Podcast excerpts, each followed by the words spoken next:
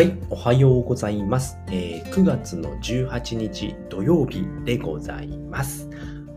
このラジオでは自力で稼ぐゼロカラジオと題し、自力で稼ぐための考え方やノウハウ、やってよかったこと、使ってよかったツールを名古屋からお伝えしております。はい、ということでですね、えー今日はですね、えー早速やっていきたいと思うんですけれども、えー情報商材に騙されない3つのコツということでね、お話をしていきたいと思います。はい。情報商材、騙されておりませんかっていうことでね、えー先にね、3つのコツ言っておきます。え1つ目は、DM は無視して OK。2つ目は、えー基礎基本をしっかり身につけたから、身につけてから購入。え3つ目は、えー自分が行動して検証する。この3つでございます。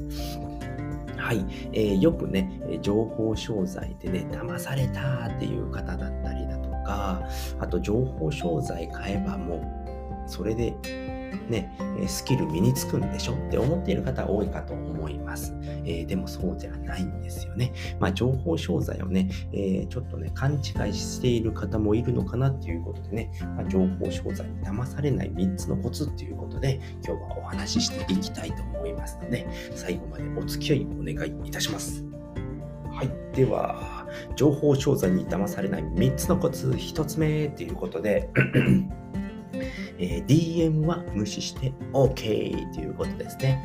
やっぱりね、SNS とかね、えーまあそういうものをやっているとですね、えー DM が来ることがあるかと思います。えー今ね、こういったね、えーなんだろうな、うーんと、1ヶ月、開始1ヶ月で10万円稼ぐ方法っていうね、商材を売っておりますので、ぜひいかがですかとかね、まあそういったね、あのー DM って来るかと思うんですけれども、これはね、もう全部無視して OK でございます。はい。なぜかというとですね、まあ、DM を、えー送ってくるっていうことは、まあ、まあ、もちろんね、それ全く知らない人だと思うんですよ。お前誰やねんってやつから DM は来ると思います。でもそうやって DM を送るってことはどういうことかっていうと、えっ、と、売れない商品なので DM で営業しているわけですよね。うん。例えるっていうのなら、えーまあ、電話のね、勧誘ですよね。電話勧誘って、なんかあの、家の電話にかかってくることないですかね。うん、携帯でもありますよね。マンション買いませんかとかね。あの、税金対策できるのでマンション買いませんかみたいなね。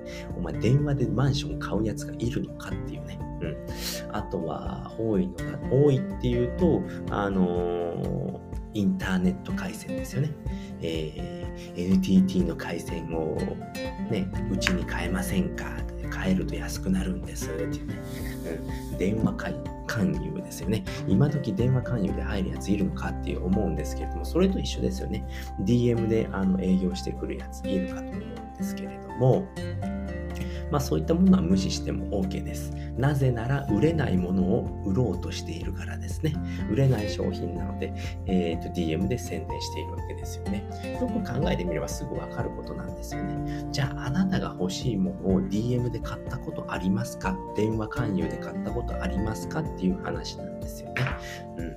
えっ、と、これね、あのーフリーランスの学校で周平さんが言ってたんですけれども、Apple 製品をあなたは DM で買ったことありますかって言ってたんですよね。ああ、確かにって思いましたね。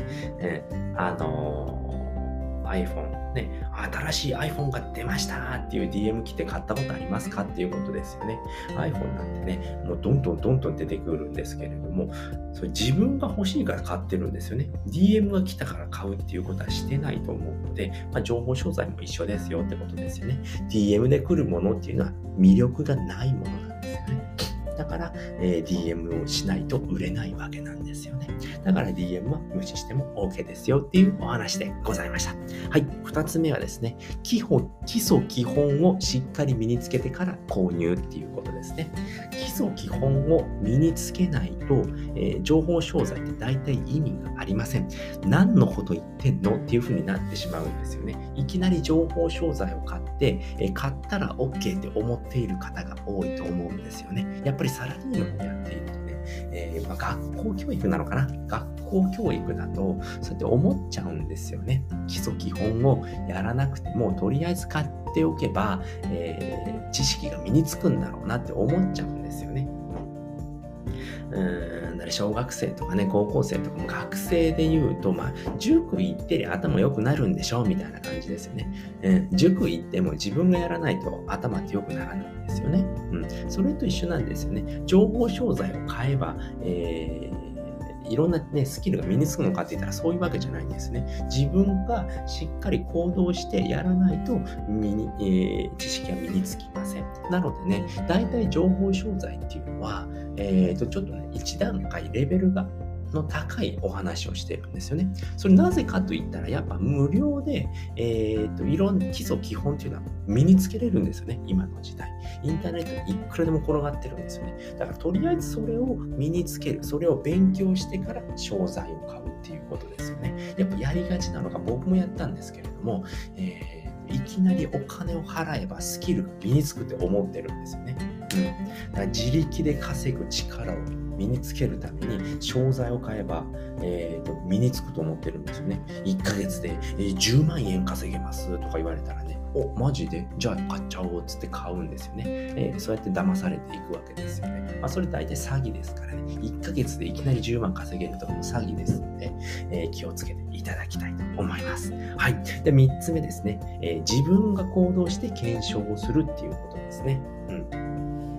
基本的に完璧な情報商材ってないんですよね。なんでかって言ったら自分に合ってるか合ってないかって分かんないからですよね。えっ、ー、と、出している人は完璧なものと思って出してます。もちろん。うん。もちろん出してますけれども、それが自分に合っているのかっていうことは、えっ、ー、と、買おうと思った時には分からないんですよね。じゃあどうすればいいのかって言ったら、まあ、自分が行動して検証するしかないんですよね。うん。その、えー、商材を買って自分が行動する。うん。行動しないことには、その、ね、商材がね、すごいいいものか悪いものかというのは分かんないんですよね。でそこで、えー、買って行動して、あ、良くないもんだったな、こりゃ失敗だって思うんじゃなくて、この教材は、えー、私と合っていないっていうことが分かるわけですよね。だったらそういう商材は買わなくていいってなるので、それ以降のえーと、無駄な出費がなくなるわけなんですよね。だからね、商材を買っても失敗ではないんですよね。商材を買って失敗したっていうのはどういうことかっていうと、行動しないことが失敗なんですよね。うん、行動せずにこの商材を買ってもスキルはつきませんってつくわけないんですよね。えー、大体情報商材っていうのは、えーと、読めばスキルがつくわけではないんですよね。それをもとに行動してどんな結果が出るのかっていうふうに検証していくことで情報商材の価値が出てくるわけですよね。うん、でそれを買った買って読んだだけでは誰もうまくいきません。そんなんでうまくいってたらね、世の中全員うまくいってますので、はい。という、こう、えー、ということですね。自分が行動しないと検証できませんよっていうことでございました。はい。ということで、今回はですね、情報商材に騙されない3つのコツということでお話をさせていただきました。えー、1つ目はですね、DM は無視して OK ということですね。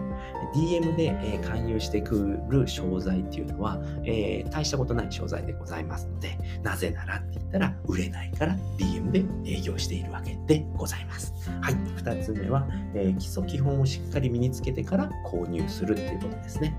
え基本的に情報商材っていうのは、えいい情報商材ですね。いい情報商材っていうのは、1段階上のものを、えー解説してるんですね。だから基礎基本をまず無料でしっかり身につけてから買わないと騙されたって思っちゃうんですよね。そういうものなので、まずは無料でしっかり身につける。そこから有料で商材を買って勉強するっていうことをやらないと騙されたって思ってしまいます。はい。3つ目は、えー、自分が行動して検証するっていうことですね。しっかりしたものであれば、しっかりしたものであれば、自分が行動すれば何か必ず成果が出ると思います。はい。成果が出ます。うん。絶対に成果は出ます。自分が行動しないことには成果は絶対に出ませんので、えー、しっかりね、読むだけではなくて、行動をする、アウトプットをするっていうのがめちゃくちゃ大事になってきます。えー、子供がね、えー、塾、えー、うん、塾に通わせれば頭良くなるって思ってる親が、親御さんがいるかと思います。でもね、えー、塾に行ってる本人が勉強しなかったら絶対に頭良くなりません。どんなにすごいか、えっ、と、塾でも、えー子供がね、やる気なかったら絶対に伸びません。なぜなら、え子供は塾に行って寝てたらね、絶対良くならないんですよね。それと一緒なんですよね。情報商材も買って行動しないことにはいい結果って絶対に出ません。うん。でもしね、あんまり良くない商材でも、そういった傾向がわかるわけですよね。この商材に関して、例えば、えー、インスタグラムのリールの、えー、商材に関しては自分には合ってなかったなっていうことがわかるわけですよね。そうすればその商材っていうのはその今後買わなくても良くなるわけですよね。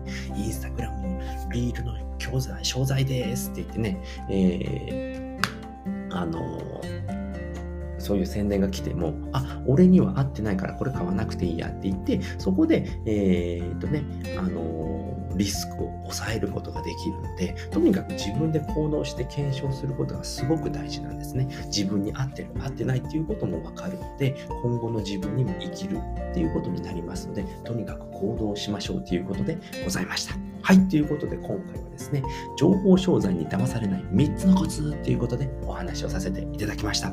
えー、今回お話聞いていただいてですね、よかったな、楽しかったな、また聞きたいなと思った方は、ぜひいいねやコメント、フォローしていただけると泣いて喜びますので、ぜひよろしくお願いします。